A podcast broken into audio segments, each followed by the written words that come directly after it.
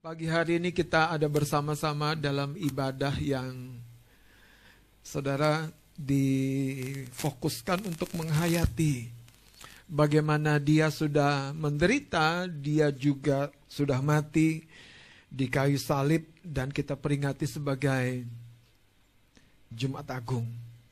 Saudara kalau kita membaca proses di mana dia diserahkan oleh Yudas muridnya, dikhianati oleh Petrus muridnya, betapa bukan hanya tubuhnya tapi jiwanya saudara telah dikoyakan oleh begitu rupa supaya dia telah dan melakukannya sempurna di kayu salib, yaitu menebus engkau dan saya. Yang ditebus adalah roh, jiwa, dan tubuh. Karena itu kita akan berkemenangan dalam tiga area ini. Roh, jiwa, dan tubuh. Karena ini juga yang Tuhan rindukan bertumbuh hari lepas hari semakin serupa dengan Kristus. Ya tubuh beda. Tapi pikiran dan perasaan kita semakin serupa dengan Yesus Kristus Tuhan kita. Amin. Nah hari ini tema kita kemenangan yang membawa dampak. Saudara, ada dua kemenangan yang kita akan soroti Jumat dan Minggu ini. Yang pertama adalah kemenangan Kristus yang telah membawa dan memberikan kepada kita dampak kehidupan kekal. Jadi kemenangan Tuhan dalam kacamata duniawi ketika perwira Romawi berkata, orang lain kau sembuhkan, kau bela, kau bebaskan, turunlah dari kayu salib. Tetapi saudara, cara Tuhan berbeda sekali dengan cara dunia. Karena saudara, ini yang kita perlu pahami. Dia melakukannya di dalam alam rohani ini antara Bapa dengan manusia. Kalau boleh saya terangkan lebih luas lagi, antara pencipta dengan ciptaannya. Tetapi ada ada satu pihak yang lain, yaitu setan dengan roh-roh jahat yang ketika saudara dia diusir dari hadapan tahta Tuhan, selalu berupaya sampai pada akhirnya nanti ketika seluruh muka bumi ini tidak ada lagi, Setan dengan roh-roh jahat dan semua sekutunya berupaya menggiring ras manusia. Kenapa saya katakan ras manusia? Karena peperangan kita bukan peperangan segelintir orang, segelintir manusia. Bahkan penebusan Yesus bukan hanya bagi orang Kristen. Penebusan Yesus bagi orang-orang yang hari ini belum bersama dengan engkau di tempat ini. Karya Tuhan di kayu salib untuk semua kita seluruh umat manusia. Itu sebabnya saudara, kematian Kristus untuk satu ras namanya ras manusia. Apa pun bangsa, kewarganegaraan, di tempat mana pun, di pelosok yang paling terpencil sekalipun, untuk dia Yesus sudah mati di kayu salib. Beri tepuk tangan bagi Tuhan, haleluya. Kalau Anda lihat orang-orang terbelakang, saudara, suku-suku tertinggal di Indonesia. Untuk dia juga. Yesus sudah naik di kayu salib. Haleluya. Saya berdoa saudara. Inilah waktunya kita memiliki sebuah perspektif yang luas. Bahwa hidupmu saudara akan berakhir. Tapi pertanyaannya, sementara kita diberi jatah waktu, apa yang kita lakukan? Bukan hanya lagi bagi diri kita, bagi kesuksesan kita, bagi pencapaian kita. Tetapi bagi saudara, karyanya yang telah selesai di kayu salib. Saya berdoa untuk itu engkau dan saya perlu mengalami kepenuhan di dalam Kristus. Supaya kuasa dosa, kuasa sakit penyakit itu dihancurkan di tangan saudara. Yang dikuatkan oleh Yesus Kristus Tuhan. Dihancurkan melalui hidup Anda yang ditopang oleh kuasanya. Alkitab yang berkata melalui rasul-rasul Tuhan menyatakan mujizatnya. Dia butuh saudara. Alat. Dia butuh perahu untuk dia bisa jadikan panggung berkhotbah. Dia butuh rumah untuk tinggal. Dia butuh mata untuk melihat. Dia butuh tangan juga untuk mendemonstrasikan kuasanya. Ini waktunya saudara. Bahkan saya mau beritahu. Seperti Yesus peragakan. Lima roti dan dua ikan itu menggambarkan bagaimana mana di padang gurun turun dari langit. Tetapi ketika Yesus hadir di muka bumi, Tuhan ingin mendemonstrasikan mananya melalui tangan-tangan orang percaya. Iya saudara. Dan benar sekali, kalau di padang gurun, Tuhan sendiri dalam nyala api, tiang api, tiang awan melindungi saudara. Tetapi di waktu terakhir ini, gereja adalah tiang awan, tiang api. Gereja harus menakutkan bagi pekerjaan roh jahat. Iya saudara. Alkitab yang berkata dibangun dan pintu alam maut tidak akan menguasainya. Itulah tiang api, tiang awan yang di padang gurun. Sekarang gereja memberikan covering kepada seluruh umat yang pada waktu itu mereka dijagai, dipimpin oleh Musa dan Harun. Ini sebabnya hari ini, biarlah kita menjadi pribadi-pribadi yang memiliki sebuah gambaran besar. Supaya apa pun yang kita lakukan di muka bumi ini, kita tidak pernah akan menyesali waktu demi waktu, menit demi menit. Kenapa? Karena hari Minggu kita akan belajar dampak kemenangan hidup kita harus menjadi sebuah kesaksian yang mentransformasi kehidupan orang lain, yang mentransformasi komunitas Anda, yang mentransformasi saudara waktu-waktu di mana Anda bergaul, ada memancarkan sesuatu yang tidak dimiliki oleh orang-orang dunia, yaitu kasih dan penerimaan. Orang Farisi melemparkan saudara wanita yang kedapatan berzina, tetapi Yesus justru berkata, Siapa yang paling berdosa?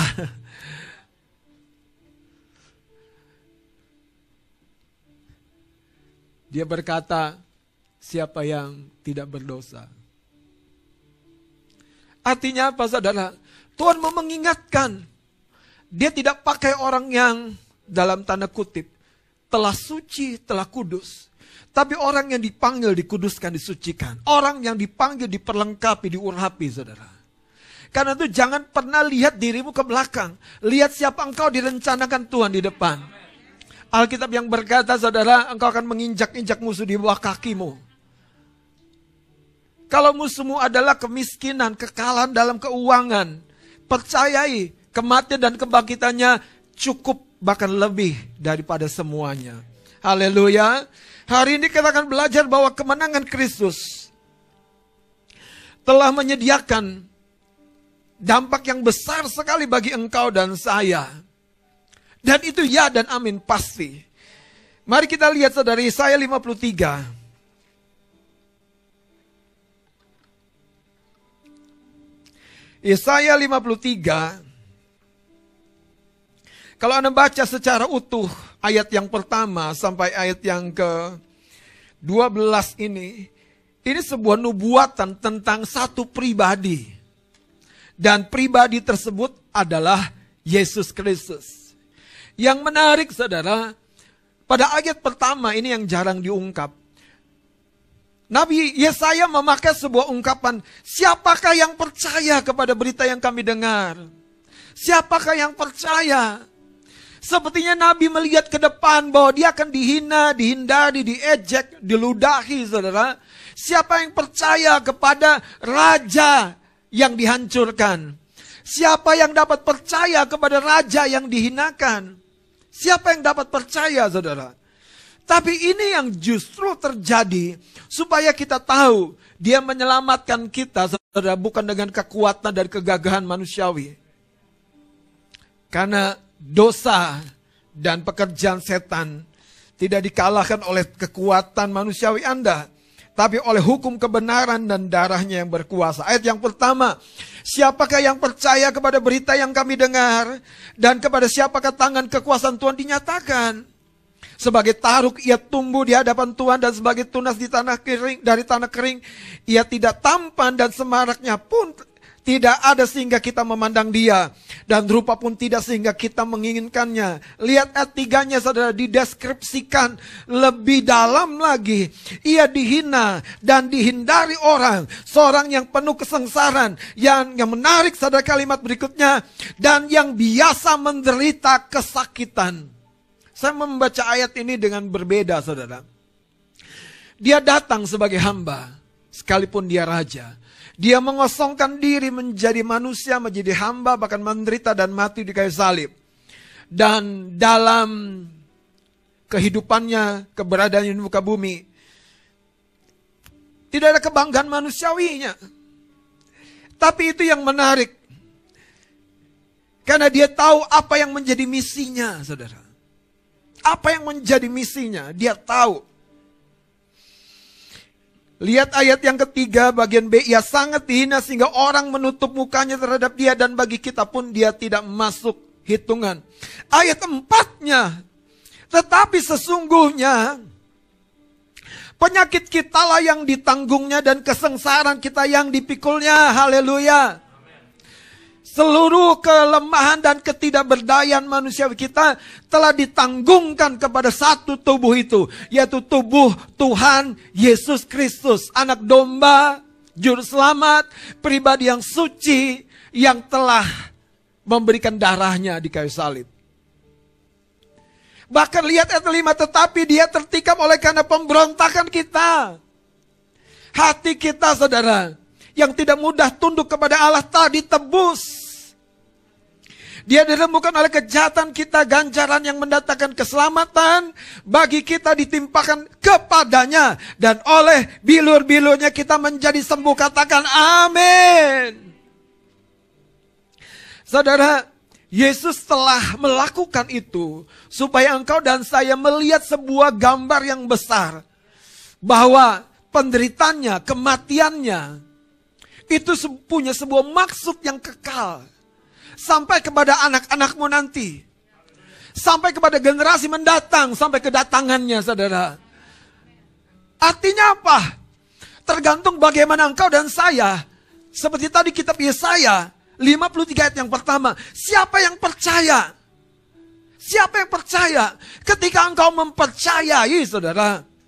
Semua kebenaran itu engkau akan alami. Engkau akan terima. Sederhananya, wanita 12 tahun sakit pendarahan. Siapa yang tahu dia percaya?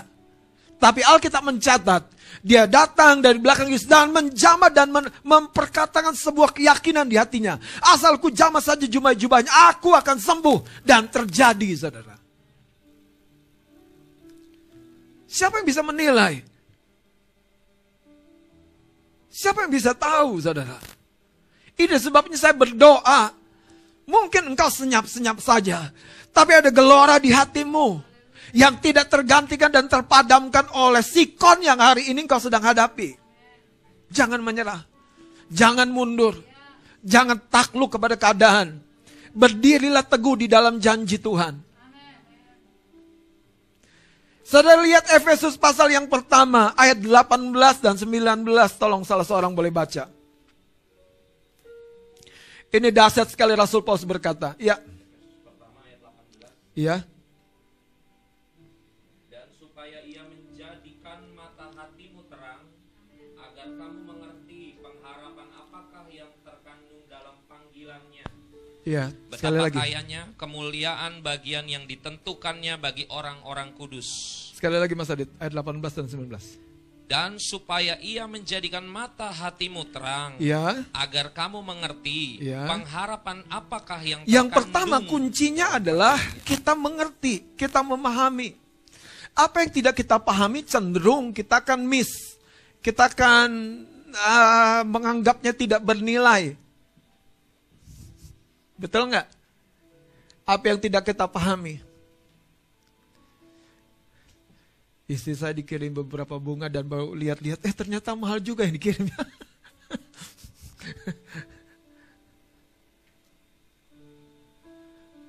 Kesehatan berharga waktu sudah hilang. Peluang berharga ketika peluang itu sepertinya tidak ada lagi.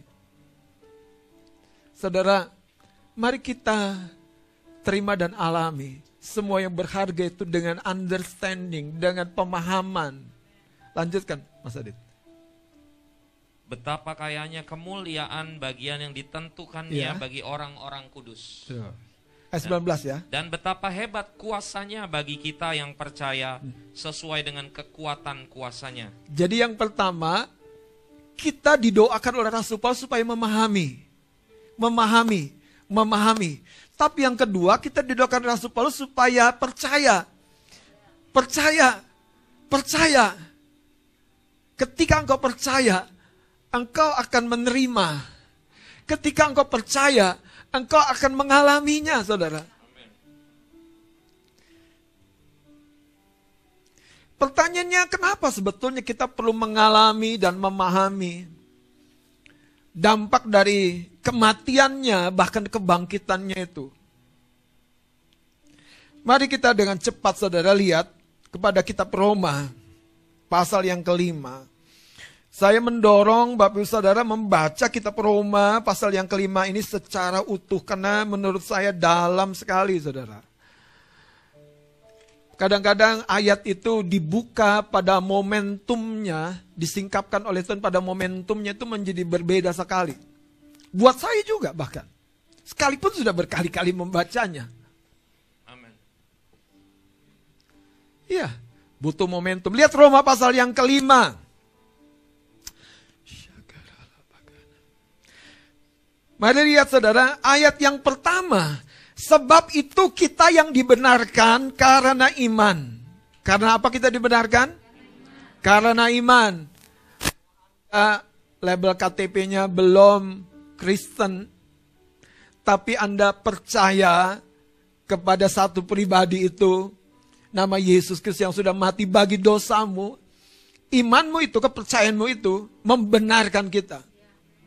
Lihat dikatakan kita hidup dalam apa? Damai sejahtera dengan Allah oleh karena Tuhan kita Yesus Kristus.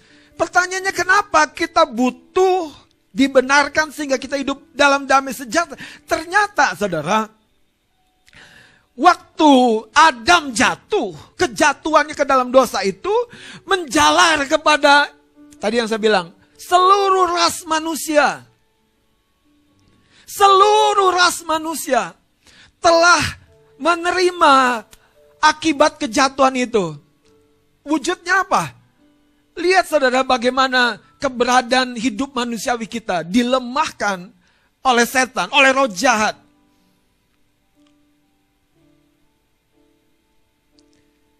Sebab kenapa? Karena itu yang setan ingin lakukan supaya kita berakhir menyelesaikan hidup kita dan tidak mengalami semua kebaikan yang sebetulnya sudah Tuhan sediakan. Ayat 2, oleh dia kita juga beroleh jalan masuk oleh iman kepada kasih karunia ini di dalam kasih karunia ini kita berdiri dan bermegah dalam pengharapan akan menerima kemuliaan Allah. Jadi bahkan kita sebetulnya saudara bukan hanya disembuhkan, dipulihkan, diberkati, disehatkan, dimakmurkan. Hidupmu lebih dari itu akan dibawa satu tahap yang namanya mulia. Kalau Anda mulia, Anda bukan hanya berpikir tentang materi lagi, Anda berpikir tentang kekekalan yang dihadirkan di muka bumi, saudara. Didemonstrasikan di muka bumi.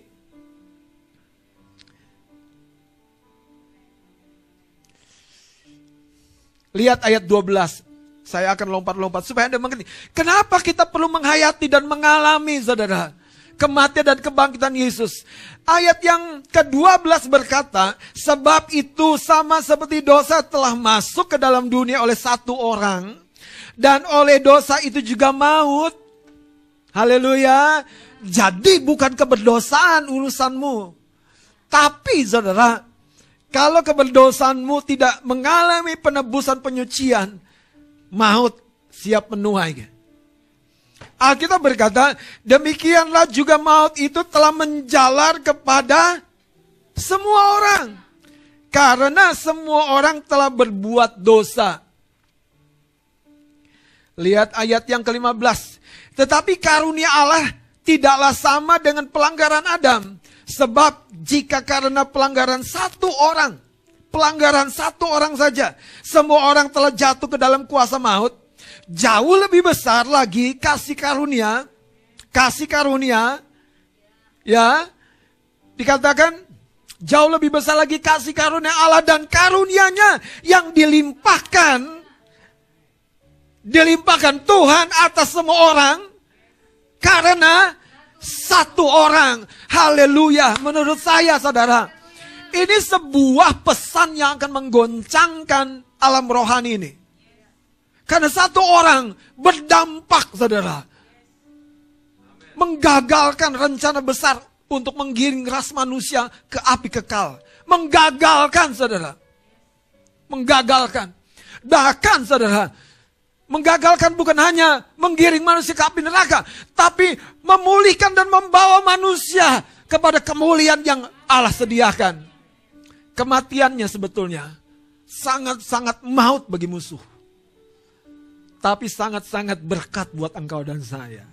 Kematian dan kebangkitannya sangat-sangat maut bagi setan. Tapi sangat-sangat berkat yang limpah buat engkau dan saya. Saudara, sama seperti sebuah pohon dengan ranting-rantingnya. Apa yang terjadi ketika seseorang membabat akarnya di dalam tanah. Iya, mungkin beberapa hari pohon itu akan kelihatan apa? Tetap hijau. Itu yang terjadi.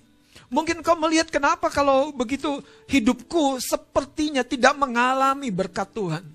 Hidupku sepertinya statusnya masih sama saja. Hidupku sepertinya statusnya tidak mengalami sebuah progres, sebuah perubahan, sebuah kebaikan. Saudara dengar, Yesus sudah mematahkan pada akar pekerjaan dosa dan setan di kayu salib sekali dan selama-lamanya. Katakan amin. Tapi bagaimana iman, keyakinanmu kepada pekerjaan Kristus itu yang membedakan apakah engkau akan mengalami atau tidak. Satu kali ada seorang penginjil, saudara di Afrika, dalam sebuah perjalanan misinya ke pedalaman Afrika. Sampailah dia kepada sebuah jalan menuju sebuah desa di mana dia ditugaskan untuk memberitakan kabar baik. Saudara, dari kejauhan dia lihat sesosok bentuk seperti ular yang besar. Ular apa itu? Ular piton ya.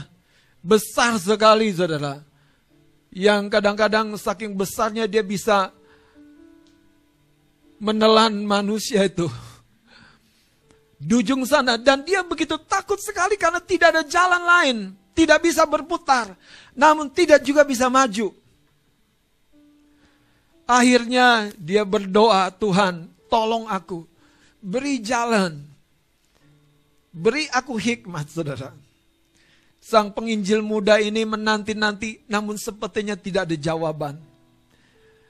Tiba-tiba ada suara kecil di hatinya. Maju saja pelan-pelan. Dia maju pelan-pelan saudara. Maju pelan-pelan. Masih berdebar-debar saudara. Darah mengalir dengan lebih deras lagi. Karena campur takut, campur cemas tapi belajar taat. Belajar percaya. Kalau Anda mengalami yang sama, itulah saudara. Waktu Anda mempercayai sesuatu, kadang-kadang tuh gak cespleng. Campur takut, campur cemas, campur deg-degan, campur apa. Benar gak ya Tuhan? Iya gak ya Tuhan? Sang penginjil muda ini maju saudara. Dari belakang seorang bujang pembawa perbekalannya juga takut-takut. Ya udah Pak, maju saja Pak. Saya dukung dari belakang. Kamu di depan nggak? Saya di belakang aja. Saudara dari kejauhan dia makin dekat makin takut. Akhirnya saudara, akhirnya penginjil muda ini mendapat sebuah cara. Dia naik, dia naik dan mendapati sebuah pohon yang tinggi. Dia pengen lihat ular besar itu dari atas.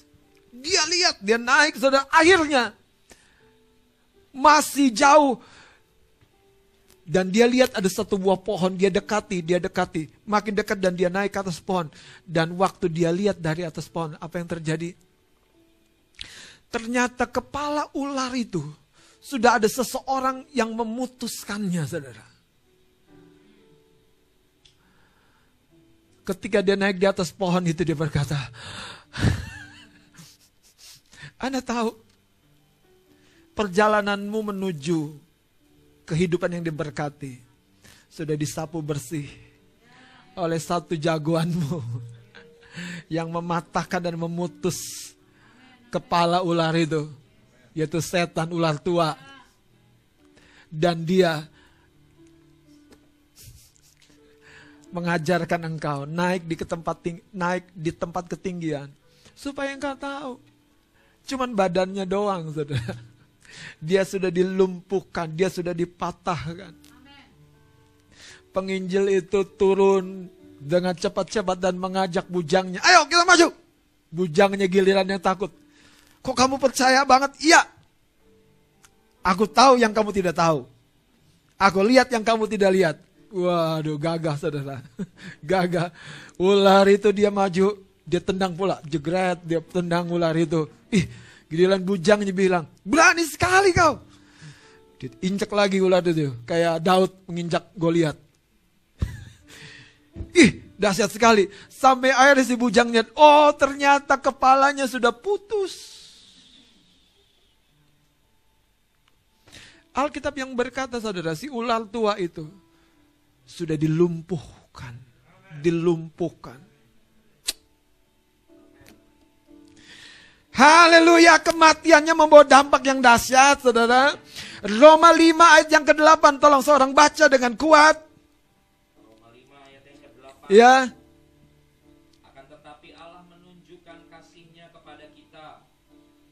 Ya. Oleh karena Kristus telah mati untuk kita. Ya, kapan? Ketika kita masih berdosa. Jadi sebetulnya ini dengerin saya. Segala sesuatu yang sedang kita akses ini, segala sesuatu yang sedang kita percaya ini, itu menunggu di depan. Dia telah mati, bahkan waktu kita masih berdosa. Dia telah memberkati, bahkan waktu engkau belum bekerja. Jadi bukan pekerjaan sebetulnya, itu hanya salah satu alat untuk Tuhan mentransfer berkatnya. Oh iya, itu hanya salah satu alat. Uang burung-burung di udara bisa dipakai untuk memberkati Elia. Haleluya. Amin. Iya kan? Dia sudah memberkati. Dan hari ini dengar, dia sudah menebus, dia sudah membenarkan, dia sudah memberikan kemenangannya di kayu salib kepada engkau dan saya. Sama seperti saudara, anak-anak yang ada di keluarga kita. Waktu kecil saudara, siapa yang tahu dia mirip siapa? Betul nggak? Tapi kalau sudah makan banyak, dia sudah satu dua lima tujuh sepuluh tahun, kita tahu dia mirip siapa, saudara. Betul apa betul? Makanya kalau anda tanya sama orang tua anda, Ma, aku mirip siapa ya? Enggak, kamu mirip orang Jerman. Atau yang paling seru, kamu mirip artis India. Dulu mama itu suka nonton film India.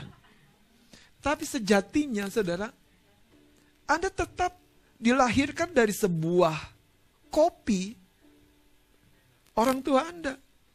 Percaya nggak sih di dalam dirimu tuh ada DNA Yesus Kristus? Yang sama saudara, yang sama, yang sama. Masalahnya adalah bertumbuhlah. Bertumbuhlah, bertumbuhlah bertumbuhlah. Akar pohon kutuk sudah dibabat. Kuasa setan saudara yang menakutkan tampaknya sudah dipenggal. Dia sudah membayarnya lunas sempurna utuh di kayu salib dengan kematiannya. Tugas kita maju, dekati, lakukan misi kita, tugas kita. Kalau engkau diutus ditugaskan untuk melakukan sesuatu yang tidak orang lain lakukan. Kenapa saya percaya Tuhan punya rencana yang besar di balik semuanya itu.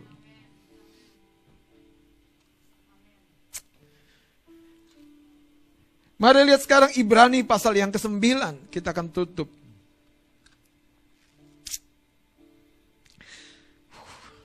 Ibrani pasal yang ke-9, saudara.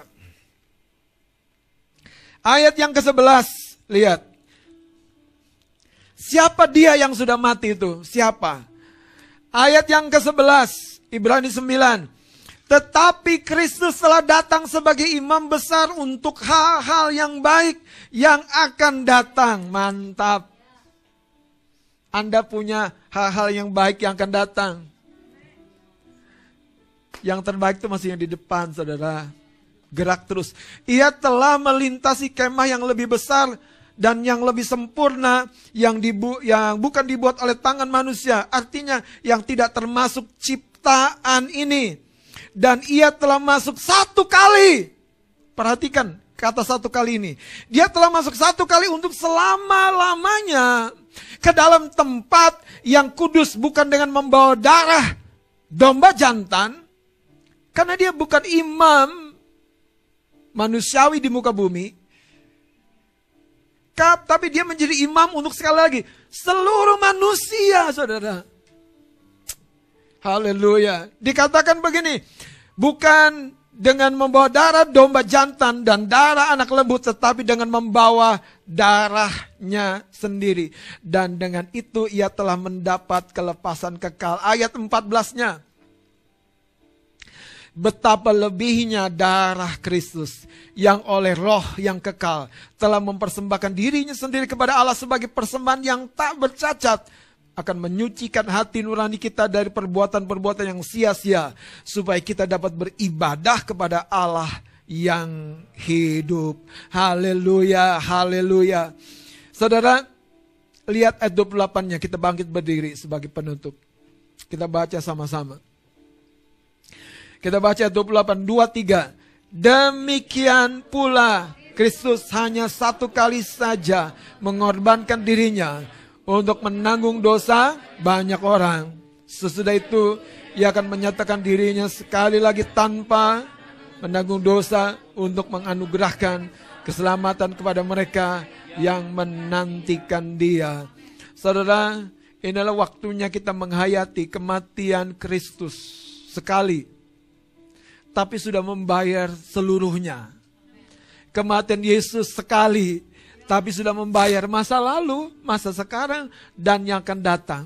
Saudara, mari jalani hidup ini, jalani hidup ini dengan keyakinan iman.